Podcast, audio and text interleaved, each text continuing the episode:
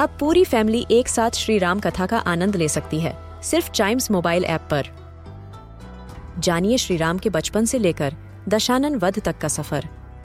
सरल रामायण, घर के सभी सदस्यों के लिए। आज ही डाउनलोड करें चाइम्स मोबाइल ऐप एप्पल या गूगल प्ले स्टोर से.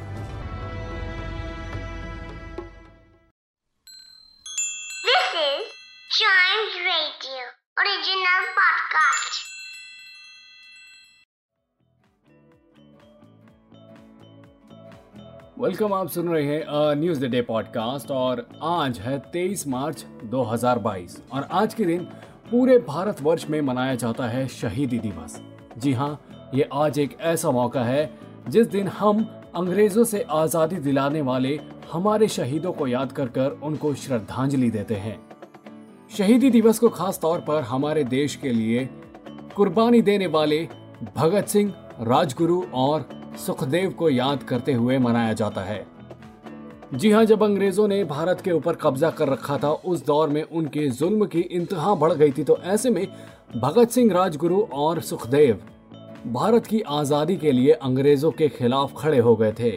और ऐसे में 23 मार्च 1931 को अंग्रेज़ों ने भगत सिंह, राजगुरु और सुखदेव को फांसी पर चढ़ा दिया था। और हमारे देश के वीर भारत देश के लिए शहीद हो गए थे। और बस, उन्हीं की शहादत को याद करते हुए, हम हर साल 23 मार्च को शहीदी दिवस मनाते हैं। शहीदी दिवस के मौके पर हमारे देश के प्रधानमंत्री ने भगत सिंह को याद करते हुए आज एक ट्वीट भी किया और साथ में अपनी श्रद्धांजलि दी। इसके अलावा अलग अलग नेताओं ने भगत सिंह को अपने अपने तरीके से श्रद्धांजलि दी है। वैसे दोस्तों शहीदी दिवस को 23 मार्च के अलावा 30 जनवरी को भी मनाया जाता है, क्योंकि 30 जनवरी को भी महात्मा गांधी की निर्मम हत्या कर दी गई थी। वल शहीदी दिवस के मौके पर सुखदेव राजगुरु और भगत सिंह से हमें काफ़ी चीज़ें सीखने को मिलती हैं, कि कैसे उन्होंने आज के भारत के लिए अपना सब कुछ त्याग दिया था। और इसी के चलते आज भारत इस काबिल बन पाया है कि आज हम खुद को स्वतंत्र कह सकते हैं, और यह हमें कभी भी नहीं भूलना चाहिए। और हमारे देश के तीनों शहीदों को हमारी तरफ़ से नमन। वेल ये था आज का आर न्यूज़ डे पॉडकास्ट। उम्मीद करता हूँ कि आपको आज का एपिसोड पसंद आया होगा।